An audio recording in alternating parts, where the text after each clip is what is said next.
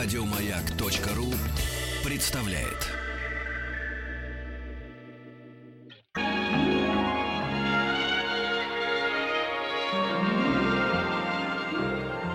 Уральские самоцветы.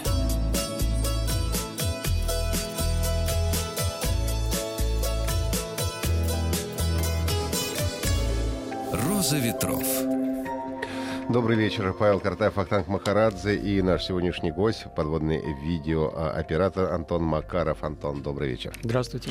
И сегодня мы будем говорить про Арктику, про Белое море, про Кольский полуостров, поскольку буквально на днях выходит э, фильм... Через четыре дня. Да, «Арктика. Зазеркалье», э, где Антон принимал самое непосредственное участие. Мы уже видели промо-ролики. Там какой-то интересный моллюск стал героем вашего фильма, да? Завязка на нем держится. Да, удивительное создание, маленький голожаберный моллюск э, флабелина полярис. Он размером всего несколько сантиметров, но обладает совершенно удивительным обликом. Вот представьте себе какое-то неземное создание, сошедшее с картин э, каких-нибудь художников экстравагантного такого склада или с фантастических фильмов. Некий такой чужой. Вот. Это моллюск, родственник улиток, с длинными-длинными отростками, папиллами, которые развиваются в течение, с помощью которых он э, дышит, как бы там у него и жабры находятся, и обороняется даже от своих врагов. И вот это маленькое существо очень интересно обитает на довольно-таки большой глубине для Белого моря, ну, для водолазов я имею в виду, больше 20 метров, и его найти не так просто. И когда его впервые обнаружили и сфотографировали – Ученые на Беломорской биостанции э, сказали, что этого вида вообще-то здесь не должно быть. Где-то в Баренцевом море еще более-менее, но в Белом море его никогда не встречали. И тогда его стали искать специально. И пока не узнали, где он живет, на каких организмах он держится, чем он питается, найти его было очень трудно. И вот все эти поиски со всеми приключениями, все, что случалось с водолазами, как раз и вошли в этот фильм, в этот проект «Арктика зазеркалье». И работа нескольких лет, она как бы вместилась вот в этот проект в, в один фильм. А как, какое назначение, какая функция у этого моллюска? Для чего его создала природа? Какое его место в пищевой цепочке вообще в э, Белом море? А, ну, голожаберные моллюски вообще очень удивительные создания. Они, во-первых, очень красивы, но этим могут наслаждаться только водолазы, которые на этой глубине появляются и освещают их фонарем, потому что там царит тьма. А, они питаются другими животными. А, есть под водой в тех же местах, где вот обитает гложаберный моллюск, очень интересное создание, которое вроде бы похоже э, на первый взгляд на цветок. А, это такой интересный очень гидроидный полип, тубулярия называется. У него длинная-длинная ножка – на конце которой как будто раскрытый цветок. Это на самом деле... Для привлечения внимания. Не только... Ну, в общем-то, даже да, можно и так сказать. Он привлекает эти, точнее, не привлекает, а улавливает пищу, это его проносящийся удочка. мимо планктон. И отдельными лепестками вот этого цветка, это узкие такие щупальца, он его планктон улавливает и подтаскивает к своему ротовому отверстию. А наш голожаберный моллюск, он им питается. Hmm. Вот он забирается по этой длинной ножке. Каким-то непонятным, непостижимым образом в кромешной тьме он находит, где поселился этот, молю, этот вот э, гидроидный полип. Они живут поодиночке или отдельными маленькими группами, а не целыми такими зарослями.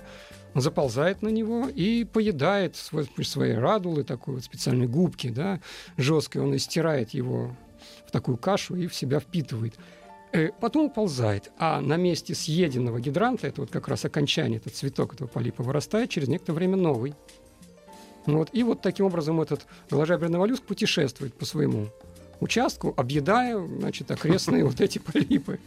А, конкретное какое назначение, как вы сказали, его место в пищевой пирамиде, я думаю, не каждый ученый может, так сказать, достоверностью предположить, потому что мы, во-первых, очень мало знаем про животных, обитающих в морях.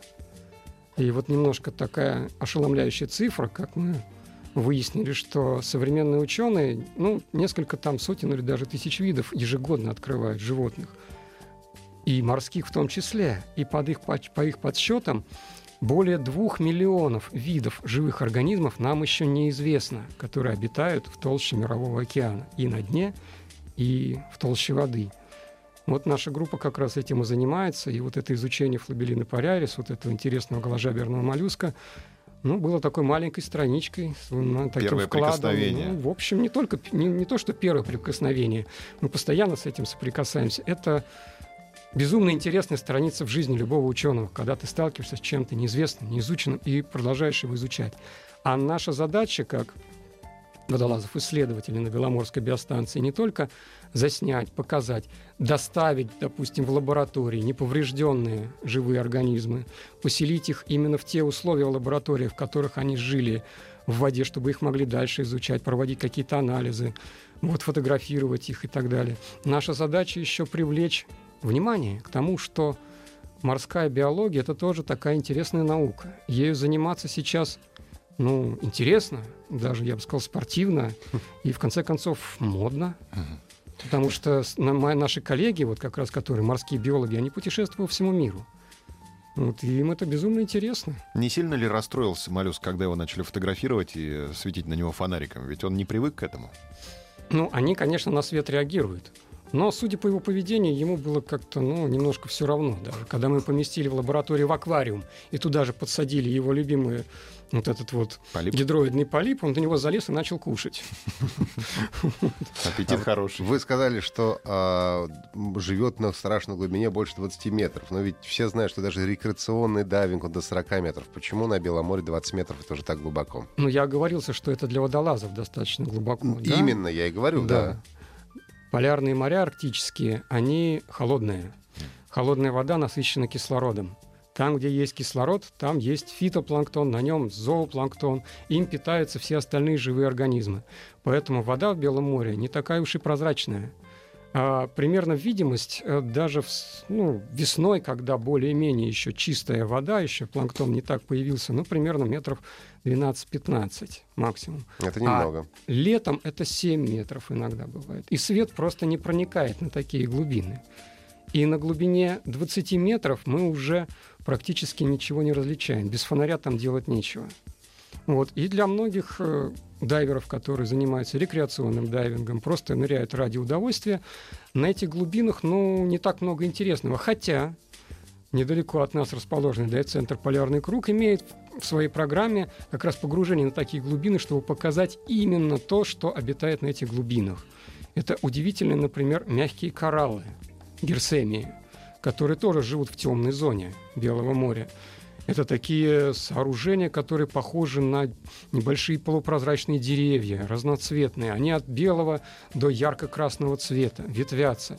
Мне они не- несколько напоминают живые фракталы, потому что они все время делятся, делятся, делятся, делятся. Каждая веточка еще, еще делится. И когда ты над ними плывешь, у тебя немножко так вот ум за разум заходит, Мгм. когда вот эти повторяющиеся, можно сказать, цифровые фигуры перед тобой проходят все разного цвета. И это все живет в кромешной тьме. И сколько раз я задавал себе вопросом, вот для чего это все создано, для кого, кто бы, кто это может вот наслаждаться. И какие варианты? разнообразием. Ну, кто вдал? А а благодаря нашим съемкам, благодаря съемкам вот таких интересных проектов, как «Арктика Зазеркалье», это могут видеть все. Да. Напомню, что а, фильм «Арктика зазеркалье» выходит уже 29 апреля на телеканале «Моя планета». Это будет премьера этого фильма. Не пропустите, пожалуйста. А что еще вы увидели, когда исследовали жизнь моллюска, который стал главным героем? Наверняка там были еще и второстепенные герои, второго плана. Таких героев довольно-таки много, и они обнаруживаются, что самое интересное, уже после того, как материал отснят. Так как мы работаем с очень высококачественной видеотехникой, которая снимает в очень высоком разрешении, и картиночку, которую мы получили на дне, мы потом разгоняем на очень большой экран и с интересом разглядываем, что же мы такое там засняли. И видим, как по нашему какому-то объекту ползают еще более мелкие объекты, а на них еще какие-то сидят. И все это мельче, мельче и мельче, оно обитает там, вот у нас под носом. И когда человек просто погружается и разглядывает, что у него там находится на дне, он просто этого физически увидеть не может. То есть такая макросъемка получается. Да, мы занимаемся в том числе и макросъемкой, не только видео, но и фото. Выходят красочные альбомы. Вот недавно наш руководитель Александр Семенов издал свою большую книгу, вот, фотоальбом со статьями. В этой книге как раз э, «Жизнь в холодных морей», там «Удивительный мир холодных морей», там очень много как раз вот рассказывается о тех организмах, которых просто так глазом увидеть нельзя. Вот с этим встречаешься ну, постоянно. Вся эта жизнь, вот на самом деле в арктических морях, она ну, не такого крупного размера, как в тропиках. Да? В тропиках мы сразу видим, там, о, рыбы цветные поплыли, о, там мурена сидит, о, там кораллы как гигантские. А в Белом море все это маленькое. Компактное. Сейчас сделаем небольшой...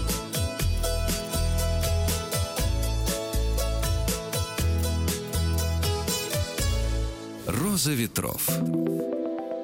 А, Добрый вечер, Павел Картаев, Ахтанг Махарадзе и э, подводный видеооператор, герой фильма «Арктика зазеркалье» Антон Макаров сегодня у нас в гостях рассказывает о подводном э, мире Белого моря. А в Баренцевом море доводилось нырять? Отличается как-то, э, не знаю, подводный мир Баренцева и Белого моря? Лично я не погружался в Баренцево море, но наши коллеги там ежегодно бывают, и вот в этом году мы тоже туда собрались как раз именно для того, чтобы отснять животный мир подробно, Баренцево море. Баренцево море своя специфика. А, Это море открытое, оно соединяется с океаном. Там несколько свой видовой состав, но похож на наши места. Дело в том, что район Беломорской биостанции, в котором мы как раз обитаем, погружаемся, вот его очень любим, он своеобразный. Это Белое море, оно приливно-отливное, там приливы и отливы есть, да? Вода приходит из Баренцева моря холодная, растекается по всем прибрежным проливам, заливам, приносит с собой питание и холодную воду. И в Белом море, как раз в том проливе, где находится э, Беломорская биостанция, приливы достигают двух метров. В Баренцевом море они не такие большие, потому что все-таки там нету стиснутых таких зон. Но, тем не менее, приливы тоже есть. Но на дне обитают другие обитатели, которых там сейчас много. Наверняка известно, что в Баренцевом море интродуцировали камчатского краба, которого завезли туда для того, чтобы он там расплодился. И он там расплодился. И все съел. Ну, в общем, да, это на самом деле серьезная проблема, которую предстоит решить и нашим ученым, и хозяйственникам, которые занимаются как раз эксплуатацией подводных ресурсов. Что делать? Потому что естественных врагов у него здесь нет. Та же самая история была с арапанами, которых привезли с Дальнего Востока в Черное море на днищах кораблей. А расскажите нам, пожалуйста, немножко о работе биостанции. Как устроен рабочий день сотрудников? Биостанция Московского государственного университета имени Ломоносова, биостанция имени Перцова, она находится как раз на полярном круге. То есть полярный круг географически от нее проходит в 200 метрах. Вот посередине залива Великая Салма. Э, Биостанция — это серьезный научный центр, оснащенный по самому последнему слову науки. Вот. Там проходят генетические исследования, есть электронный конфокальный микроскоп, установлен секвенатор, как коллеги шутят, что это самый северный секвенатор у нас в России. А что такое секвенатор? Это э, тот самый прибор, с помощью которого происходят генетические исследования и выявляются отдельные детали хромосом, отдельные, ну вот, собственно говоря, с ДНК работают От люди. слова да? секвенция последовательность. Да, О. да, да, да. Мгм. И вот э, есть такое понятие, как баркодинг, да, вычисление а, маркеров генетических, с помощью которых можно э, отличать один вид от другого. И вот когда этот метод был открыт, генетики, биологи кинулись изучать, что же они такое открывали за последние сотни лет. И оказывается, что отдельные виды, они состоят из многих. Точно так же у нас э, недавно был открыт новый вид медузы. Вот именно с помощью этого метода был подтвержден этот как бы гипотеза, и реально вид зарегистрирован с новым названием э, Цианея цетлини. Цианея – это самая большая медуза вообще в мировом океане, она достигает размеров купола больше двух метров. Неплохо. Это та самая медуза, про которую Конан Дойль написал свой рассказ «Львиная грива». Мгм. Вот. А второе слово в названии этой медузы Цетлини – это фамилия директора биостанции, благодаря которому, собственно, эта работа вся и происходит. То есть, несмотря на то, что море белое, да, и там в основном все компактное, а здесь медуза оказалась огромной. А медузы, они плавают в планктоне, и они бывают и из Белого моря куда-то выходят. Вот, и они питаются планктоном, и верхние слои как раз воды, они прогреваются больше, чем придонные. Вот, и там можно питаться планктоном всю свою жизнь. И медузы вот как раз растут, растут и растут. И, например, маленькие медузки, которые появляются в начале лета, к концу лета, в августе, цены, могут достигнуть размеров приличного арбуза. Там вот были случаи, что находили экземпляры ну, почти в метр диаметром. Но это уже сложно, Они конечно. ядовитые, как у них стрекательные клетки? Приятного мало. Не так, как у Кональдоли в рассказе, а там медуза просто убила человека. Но на самом деле они, э, действие яда схоже с действием яда крапивы. Для мелких организмов, которыми питается медуза, это, конечно, смертельно. Вот. Но для водолаза это, в общем, неприятно. Если у человека есть аллергия на такие вещи, то лучше, конечно, не ну, оберегать себя от контакта с этой медузой, чтобы отека не случилось, чтобы, ну, что это все-таки очень Она опасная вещь под костюм водой. может, гидрокостюм даже может пробить, нет? Или Ну, когда ты погружаешься даже в сухом костюме, все равно какая-то часть твоего тела открыта, Ну, допустим, понятно. вокруг маски. Лицо. А особенно, когда занимаешься видеосъемкой, а медуз нам приходится снимать довольно много, это очень интересный и довольно-таки малоизученный объект. Ты просто вместе с камерой вот внутри этой медузы находишься. Естественно, какие-то щупальца тебя касаются. Вот, а щупальца у них длиннющие. Вот, и мы очень любим такое сравнение. Когда говорим о размерах медуз, нас спрашивают, ну какого размера, допустим, это же самая львиная грива, двухметрового диаметра купол. А вот представьте, что вы подошли к 12-этажному дому, и где-то там около крыши болтается купол 2 метра, да, а у подъезда свешиваются щупальца. Не 36 может быть. метров. Не может быть. Вот такие экземпляры в Мировом океане были зарегистрированы. В Белом море они поскромнее, конечно. Но тоже метров 15 легко. Высоту? Длину А, длину. щупальца. Ага. У нее нитевидные щупальца, которые она распускает. И она же их может втягивать в себя для того, чтобы быстро куда-то переместиться. Мгм. Вот она ощущает там, допустим, э, какие-то столкновения, свет, тьму, холод там и так далее. Чувствительность у нее довольно-таки большая. Вот. Но у этой медузы, которая, в общем, страшный хищник, можно сказать, она и другими медузами питается. Вот. Жизнь не такая уж на самом деле сладкая. К концу года э, исследователи могут увидеть, что внутри нее довольно много, полно еще кого-то. М, Симбиоз. И Есть не симбиоз, а паразити- паразитизм. Это маленькие рачки, гиперииды, которые как раз и питаются этой медузой. Они внутри нее поселяются и очень вольготно себя чувствуют. Удобно. Да. Никаких- Живешь среди котлеты такой вот, как бы, да. Как они научились так жить и сопротивляться ее стрекательным клеткам? Это какое-то Bluetooth-соединение? А как А она... они проникают с другой стороны, где нет стрекательных клеток, со стороны купола. Откуда они знают? Ну, Удивительная на то она и эволюция. Чтобы те, кто не знает, того. На Да. биостанцию, наверное, пройти можно только с помощью какого-нибудь э, шифра или магнитной карточки. Просто так туда не зайти, Ну, на всего. самом деле биостанция исследовательский центр и попадает туда по договоренности, естественно, для того, чтобы проводить научные исследования. Есть и экскурсии. Биостанция на самом деле, она, ну, как бы на острове находится. На самом деле не на острове, а на материке, но туда нет э, специально даже нет Вот, наземной Да, дороги. вот как туда попасть, мы узнаем сразу же после новостей.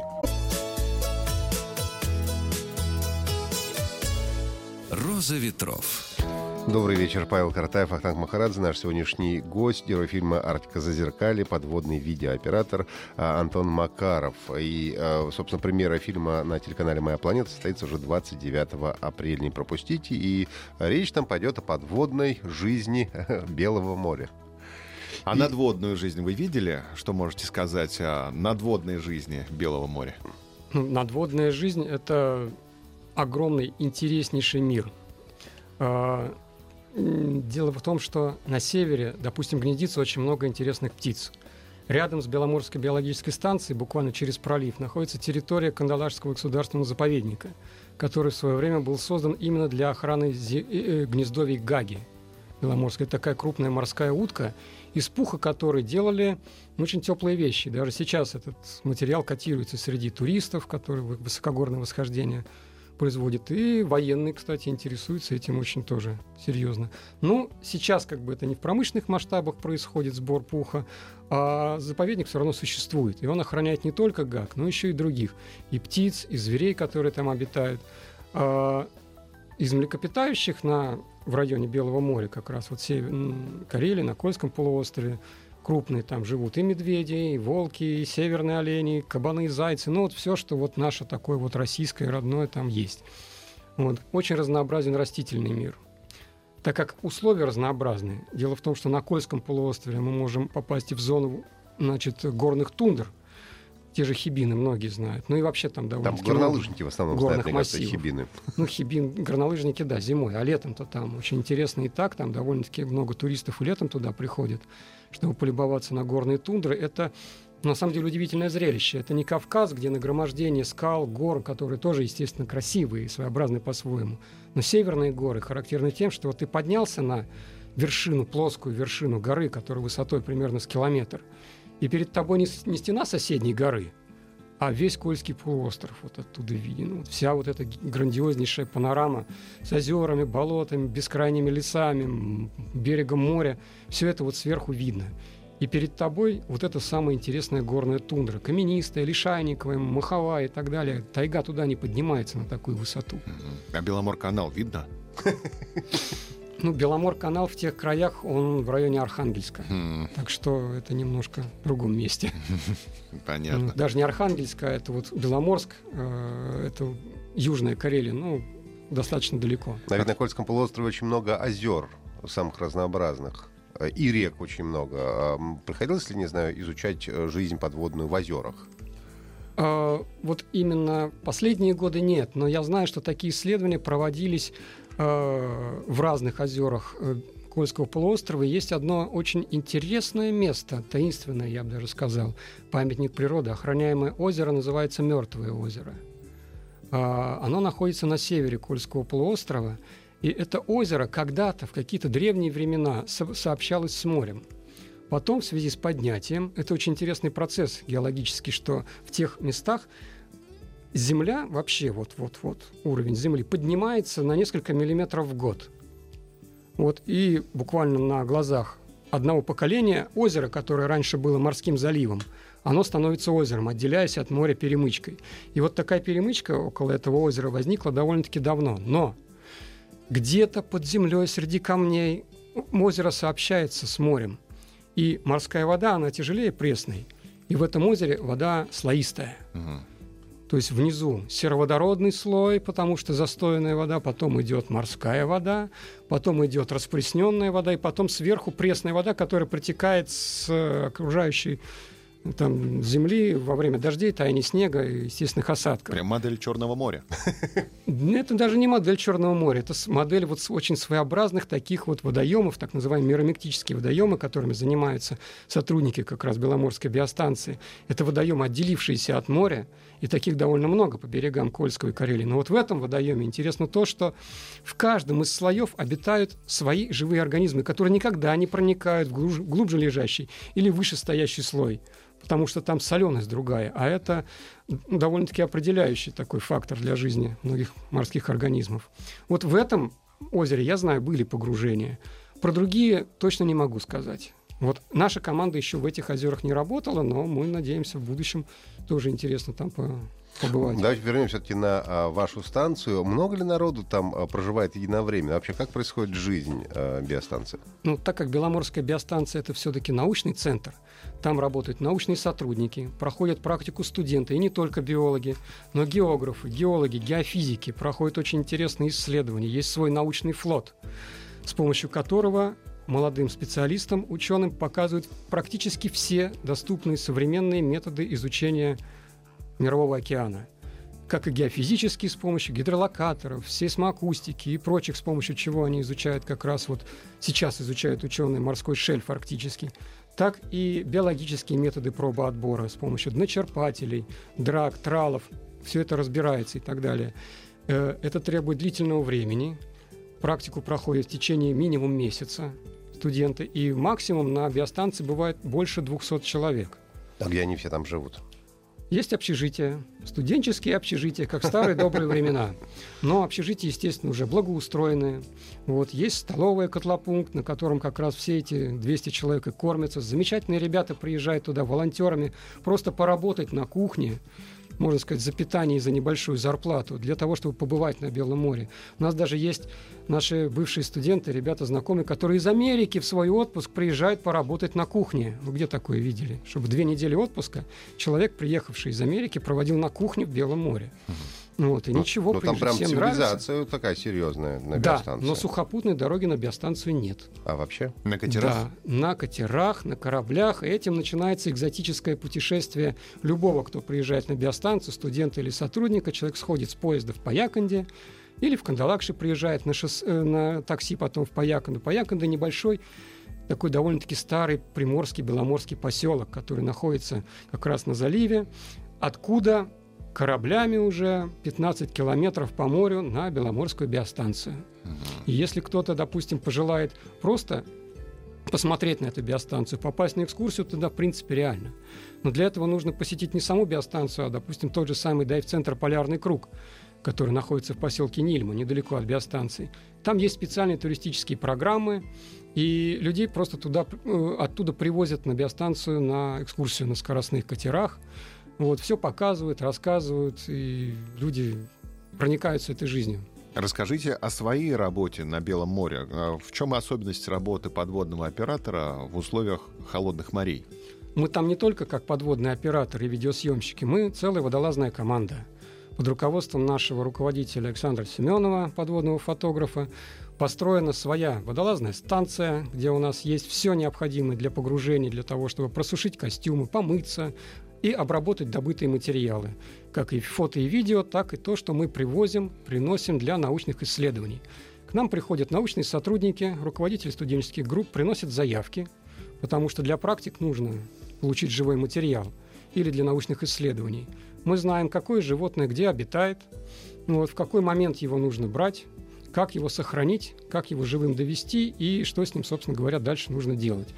Вот, мы отправляемся на зодиаках в это место, совершаем погружение, добываем материал, возвращаемся на биостанцию.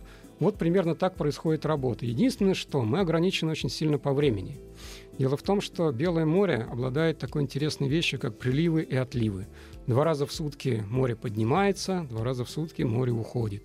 И стоячая вода, так называемая, да, когда вот пришел прилив, и вода какое-то время находится без движения, вот, она ну, всего тоже два раза в течение дня светлого времени, когда можно погружаться. А, допустим, утром прилив и через 6 часов отлив. Вот на прилив и на отлив можно идти погружаться. А когда идет, собственно, прилив или отлив, в районе биостанции такое сильное течение, что удержаться под водой на уровне дна просто невозможно ну, отрывает. Угу. Есть такое развлечение. Как, как будто ветром уносит, да. Ну, какой там ветер.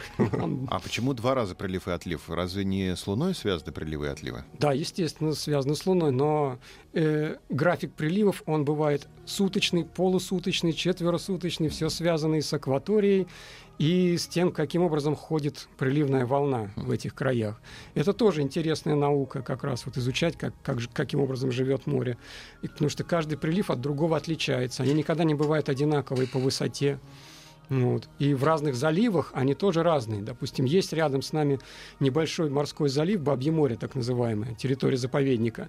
Он сообщается с морем настолько узкими проливами, что туда вода просто не успевает затечь во время прилива. И там прилив всего 50 сантиметров. А вот рядом совсем, вот на Великой Сауне, где находится биостанция, там 2 метра отливы, приливы. И вот такие вот заливы очень сильно отличаются друг от друга не только по характеру приливов, но и по живым организмам, которые там обитают, по температурному режиму, по солености. Это все безумно интересно для ученых, которые угу. изучают. А море. дайверы развлекаются в приливах. Это самое, с течением, на течение катаются. Есть такое развлечение, да. Вот как раз на полярном круге в дайв-центре иногда вывозят дайверов полетать в течение. Да, просто известна эта трасса, что там опасностей нет никаких. И человек погружается и летит над, над дном, под ним проносятся заросли водоросли, вот эти все камни, покрытые всеми живыми организмами. Вот. Ну, нужно только следить за компьютером, за временем, чтобы не увлечься и не перейти декомпрессионный предел. Съемочная аппаратура у вас обычная, э, к которой мы все привыкли? Это фотоаппараты в боксах или это особая какая-то фотосъемочная техника, киносъемочная техника? Ну, сейчас фотоаппараты стали именно такими, какими может быть настоящая профессиональная видеокамера. Мы начинали с Кэнонов, потом, значит, работаем с Никонами сейчас. Следующий наш э, этап это будет уже видеосъемка, видимо, камерами Sony. Э, и мы будем работать с этой техникой, ну, длительное время, и я думаю, что дальше будет развиваться видеосъемочная техника, будем пробовать другие какие-то марки и так далее, потому что мы должны совершенствоваться, мы должны ну, не то, чтобы выйти на уровень BBC, это очень такая серьезная, на самом деле, задача, даже превысить его, потому что мы все-таки ну, для себя стараемся, для своей страны, для своих молодых ученых, которые, видя наши фильмы, приходят в науку. Они видят, что наукой заниматься интересно. Вот, они видят эти уникальные кадры, и просто есть уже такие люди, наши коллеги, которые пришли в науку благодаря тому, что они увидели на съемках. Не холодно ли вам работать в Белом море? Для обывателя все-таки это некомфортные условия работы. Вспоминается старый анекдот про пару слов про погоду. Да, на, на самом деле температура это тоже довольно-таки серьезный ограничивающий фактор для работы водолаза. Но мы работаем в сухих костюмах. Они потому и называются сухие, что ты не промокаешь. И под, под гидрокостюмом одета еще довольно теплая одежда, которая создает прослойку, и можно выдерживать довольно-таки приличные приличные холодные температуры, потому что на каждом практически погружении в Белом море мы сталкиваемся с так называемым термоклином. Температура воды в Белом море не прогревается летом выше 14-15 градусов у поверхности, потому что каждым приливом приходит холодная вода из толщи Белого моря. А погружаясь в глубину, мы оставляем вот этот прогретый слой, и на глубине 18, 15, 20 метров пересекаем Э, так называемый термоклин. Это слой воды, где резко, резкий перепад температуры. И под термоклином вода может быть около нуля и даже минус один. И вот подводное снаряжение современное позволяет работать достаточно комфортно при такой температуре. Мы вернемся буквально через минуту.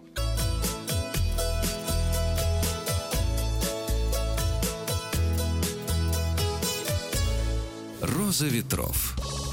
А, добрый вечер, Павел Картаев, Ахтанг Махарадзе. Наш сегодняшний гость, герой фильма «Арктика Зазеркалье», подводный видеооператор Антон Макаров, который, в общем, и снимал, и снимал в фильме «Арктика Зазеркалье», премьера которого состоится 29 апреля на телеканале «Моя планета». Тяжело ли проходит акклиматизация? Э, как здоровье у съемочной группы до погружения и после погружения? Ну, здоровье замечательное. Дело в том, что мы используем так называемый комфортный дайвинг. Мы стараемся никогда не, перес... не превышать э, декомпрессионный предел. Мы следим за своим состоянием. Потому что если тебе становится холодно, ты не можешь справиться с ощущением холода, то обязательно нужно всплывать. Замерзший дайвер, он подвержен там самым разнообразным неприятностям под водой. Он может и запаниковать, может упустить что-то такое важное, да, там превысить декомпрессионный предел и так далее, а это никому не нужно. Uh-huh. Вот, и мы работаем в паре, Работаем и в одиночку иногда бывает, что на безопасных каких-то погружениях, но в основном всегда с напарником и друг за другом наблюдаем. Угу. Это уже слетанные пары, как говорят летчики, или вы можете в случайном порядке э, соединяться в ну, такие В нашей команде, пары? которая работает в данный момент на Белом море каждый год, ну, несколько человек, которые уже настолько привыкли друг к другу, что уже как семья. Угу. И мы работаем по возможности, как бы, да, кто сейчас может, кто потом может, кому нужно идти на съемки, а кому за материалом для научных сотрудников. Поэтому вот как-то так. Есть ли разница на Белом море работать зимой или летом? Естественно, есть. Все-таки зимой это работа подо льдом, работа со льда. Там есть своя специфика, этому специально обучают. А, допустим, чтобы про- про- приехать сначала на снегоходах, прорубить майну во льду, это большая такая прорубь обязательно с веревкой, обвязаться веревкой, потому что ты, если течение какое-то возникнет, тебя может отнести под лед, и, и там могут возникнуть проблемы. Страхующий обязательно должен работать. Ну и температура. Все-таки подо льдом температура воды 0-1 может быть. И ты должен быть готовым к такой работе и как бы быть тренированным. Интересно, а как происходят приливы и отливы, когда стоит лед? Вода поднимает лед, вода опускает лед. И это трещит все, да? Трещит, хрустит, образуются заструги, там торосы настоящие. Иногда в лед около берега. Ломается. На, на литорале, вот это вот та самая часть, которая обнажается. Э, большие достаточно камни вмерзают в лед, а потом, когда происходит весеннее таяние льда, льдины с этими камнями уходят от, от берега и бомбардируют этими камнями потом окружающее дно. Иногда даже под водой мы находим такие камни, лысые, как мы их называем. Да? Обычно камни под водой заросшие всеми живыми организмами. Угу. А тут лежит свеженький такой камушек, а на нем кто-нибудь только ползает в одиночестве. Значит, вот этот камень выпал изо льда в этом году здесь. Ничего себе. А как э, меняется жизнь подводная с наступлением зимы?